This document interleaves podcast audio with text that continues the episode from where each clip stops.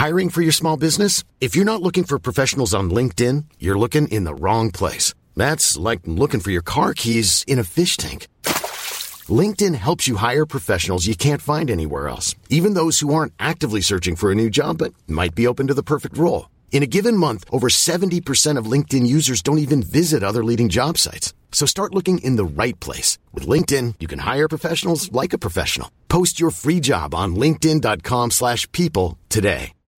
Life is full of what-ifs. Some awesome, like what if AI could fold your laundry? And some, well, less awesome, like what if you have unexpected medical costs? United Healthcare can help get you covered with Health Protector Guard fixed indemnity insurance plans. They supplement your primary plan to help you manage out of pocket costs. No deductibles, no enrollment periods, and especially no more what ifs. Visit uhone.com to find the Health Protector Guard plan for you. Hi, and welcome to Radio Motherboard. I'm Jason Koebler, and this is our first episode of 2017. Sorry for the delay, and hope you've all had a good holiday and New Year, etc., etc. I'm just going to get right into this week's episode.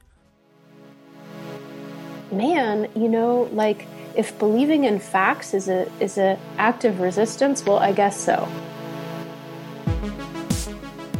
Dozens of scientists working at schools like the University of Pennsylvania, Carnegie Mellon, the University of Toronto, and a handful of other institutions are frantically working on a series of projects to preserve government science from alteration or deletion under the Trump administration. I'm Nick Shapiro. I am the executive director of EDGI, the Environmental Data and Governance Initiative, which is a network of North American social scientists, environmental and physical scientists lawyers and other information and environmental professionals that are all sort of banding together to document and advocate for the vital importance of uh, evidence based environmental policy. We've been entirely created in the last month and a half. So we have 50 members across over, I think, 23 different institutions. So this was a direct response to Trump's election? Absolutely.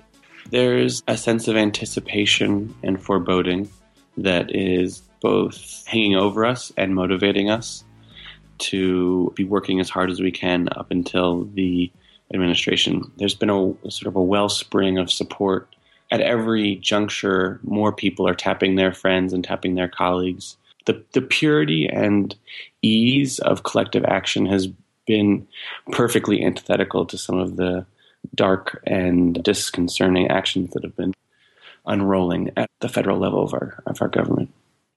EDGI and other groups are holding hackathons and working with the Internet Archive and Library of Congress's end of term archive to download and rehost terabytes of climate data and other scientific data from every .gov website.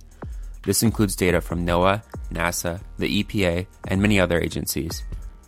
The effort is often focusing on hard to access databases and apps that can't be downloaded by traditional web crawlers. In this episode, we'll be checking in with Shapiro and Bethany Wiggin, who studies censorship and the environment at the University of Pennsylvania's Environmental Humanities Lab, which is holding events later this week to help archive this data. The policy works to download data, save it, preserve it, and re upload it in a safe and responsible manner with metadata that makes it usable for researchers in various fields. In Toronto, there was a guerrilla archiving event to download as much website data as is possible. One of the main things that was happening at the Archivathon in Toronto is focusing on websites and archiving websites and the linked documents and data sets on websites. Websites are what we think is going to be changed most swiftly. This is also what we saw during the transition to the Bush 2 administration. A lot of these links went dead. Data was removed from websites very quickly. So it may not seem of tremendous import that this website data be maintained, but it, it is important not only for scientists, but also for the general public that's interested in radon testing or understanding the air quality impacts of living on the fence line of a oil and gas extraction site. There's also an interest in preserving not just data, but also the apps that make large scale data accessible to a large number of people. You know, apps such as uh, greenhouse gas equivalency calculator or sea level rise calculator that a lot of uh, urban developers are using to project where and how to build along our shoreline. This all might sound pretty paranoid, but as Shapiro mentioned, there is a precedent for conservative administrations censoring and deleting scientific information. A 138 page report published in March 2007 by the Government Accountability Project found that the George W. Bush administration systematically changed scientists' press releases, misrepresented scientific findings to Congress, and neglected or deleted information on government websites. Similarly, in Wisconsin, the administration of Governor Scott Walker has deleted or changed climate information on the state's Department of Natural Resources website. And in Canada, former Prime Minister Stephen Harper restricted government scientists' access to the press. These are not paranoid precautions, but these are historically informed actions that are taking seriously the rhetoric of the incoming administration. In 2007, the Bush administration attempted to cut $2.5 million from the EPA library's budget, an 80% cut. And that was sort of touted as a cost cutting measure. It was just to slim the budget. But internal reports stated also that sort of full library access and access to its researchers saved some $7.5 million worth of staff time. So the politically motivated nature of that cut was writ large in the discrepancy between the way it was sold and its actual economic impacts. Wiggin and Shapiro expect that we'll see this sort of gradual move to censor, delete, and neglect things rather than a show of bravado from the administration. Beyond trying to preserve the data, the scientists are, well, being scientists. They will be monitoring the Trump administration's action after inauguration and, if necessary, publish scientific papers about what they find. Immediately, when I think of censorship, I don't necessarily think of data being deleted. I think of like crazy instances of book burning, not crazy, but spectacular. Like you think, oh, that's censorship. I know what that is. It's when, you know, books are burned and things go away.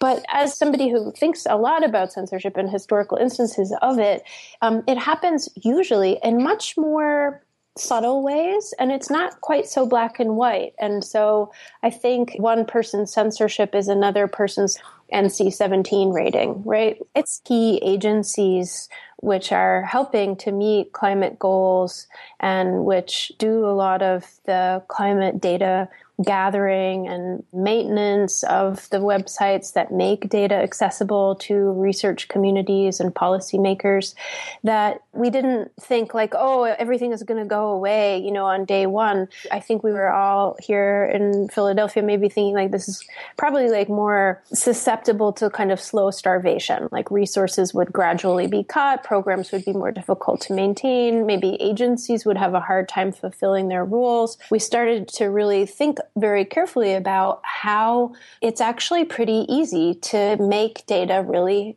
difficult to access. Not necessarily that it would just be like deleted and magically gone, although, you know, that might happen but that it would be relatively easy with changing priorities at key agencies such as the EPA and the Department of Energy, NASA, NOAA. It would be not hard to move things in such a way that it was really hard to find them. The premises of the Data Refuge Project is to say that it's a lot less likely that data will go away if people are aware that it might. So we think of data refuge in a way as really uninsured insurance policy. And with any insurance policy, you buy fire insurance not because you want to burn your house down, but because you don't want your house to burn down. and we think of, I mean, I use that analogy all the time when I talk about the project because I think it really makes a lot of sense. We are not saying like we want the house to burn down. We are not saying we want instances of censorship to happen. The researchers have found themselves in uncharted territory playing the role of opposition activists, staying up late into the night writing algorithms, downloading data, and wondering what happens next. There are days where the really generative collaboration that has occurred in various sites when people get together and say, you know what, we're going to help build data refuge. I think there's a real sense of energy and hope and that feels really good, I think, for a lot of people. I've heard from so many people in Indianapolis and Los Angeles and Michigan and Toronto and Boston and New York. It's great to hear. And then there's also that feeling of like, but you know i direct an environmental humanities program like why am i doing this right and then that worry at three in the morning of like gosh can we really make a difference And can we do this? And then coming back and being here in the Penn libraries and having this team of amazing tech specialists who have just been you know, and the Philly tech community really pitching in like unbelievable amounts of pro bono help, but also pro bono offers of server space and technical know how. And so sometimes it feels like, wow, this is really important. It's really important, one, for the data, and two, for the political community. A lot of the people who are involved in this are very good research scientists and archivists and professors. Is there a sense that not that you're wasting your time, but can you believe that you have to spend time doing this? No, to be honest. I mean, I, I really can't. And everyone who is working on this is doing this in addition to their day job. Like, this is not my day job. I want to be really clear about this.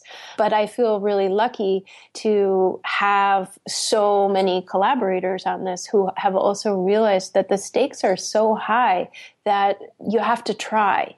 I mean, one of the things in the morning, gloomy moments, you know, I think each of us probably who's involved in the project has these moments of like, wow, like this is so hard. Like, is it really worth it? And then we think, but there isn't really an alternative like this will have to be the best we can do for now and we'll make it really good because we have some pretty amazing know-how on board and some real resources behind this project. But do we feel like we should be doing this in an ideal world? No but we don't live in an ideal world. We live in a world where the president elect does not believe in facts. I have recently found myself quoting, of all people, Senator John McCain. You know, I've never in my life quoted the Republican senator from Arizona, but he has a great quote which says, you know, facts are stubborn things. And I think that that is a really important thing to cling to and to just say, actually, at some point, that these facts must be preserved and we can help them to stick and remain stubborn by providing the kind of social context but also the infrastructure to make sure the data stays accessible and available. And that you know i don't know maybe i'm like a person uh, a, a historian too much and too much a child of the enlightenment but i do actually think like facts will have their day like truth will win eventually right? I hope so Thanks so much for listening to Radio Motherboard. We have so much more about these efforts up on our website. You can find them under my byline. If you want to help this effort or donate, you can go through a group called 314 Action at 314action.org. You can also check out EDGI at envirodatagov.org. That's envirodatagov.org. And the PPEH Lab is at ppehlab.org. On Friday and Saturday, January 13th and 14th, they will be holding events in Philadelphia. Learn more about it at ppehlab.org/events. Radio Motherboard is a production of Vice Media. It was produced by me, Jason Koebler, and mixed and mastered by Tim Barnes. If you like us, please rate us on iTunes and tell your friends. We'll be back next week.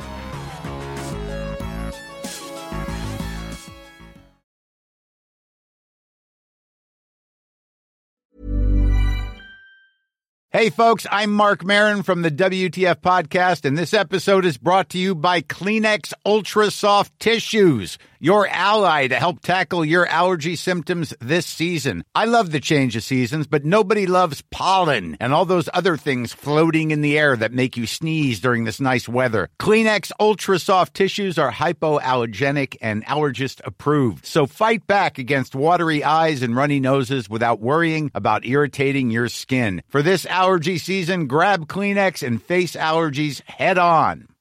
Hi, I'm Daniel, founder of Pretty Litter. Cats and cat owners deserve better than any old fashioned litter. That's why I teamed up with scientists and veterinarians to create Pretty Litter. Its innovative crystal formula has superior odor control and weighs up to 80% less than clay litter. Pretty Litter even monitors health by changing colors to help detect early signs of potential illness. It's the world's smartest kitty litter. Go to prettylitter.com and use code ACAST for 20% off your first order and a free cat toy. Terms and conditions apply. See site for details.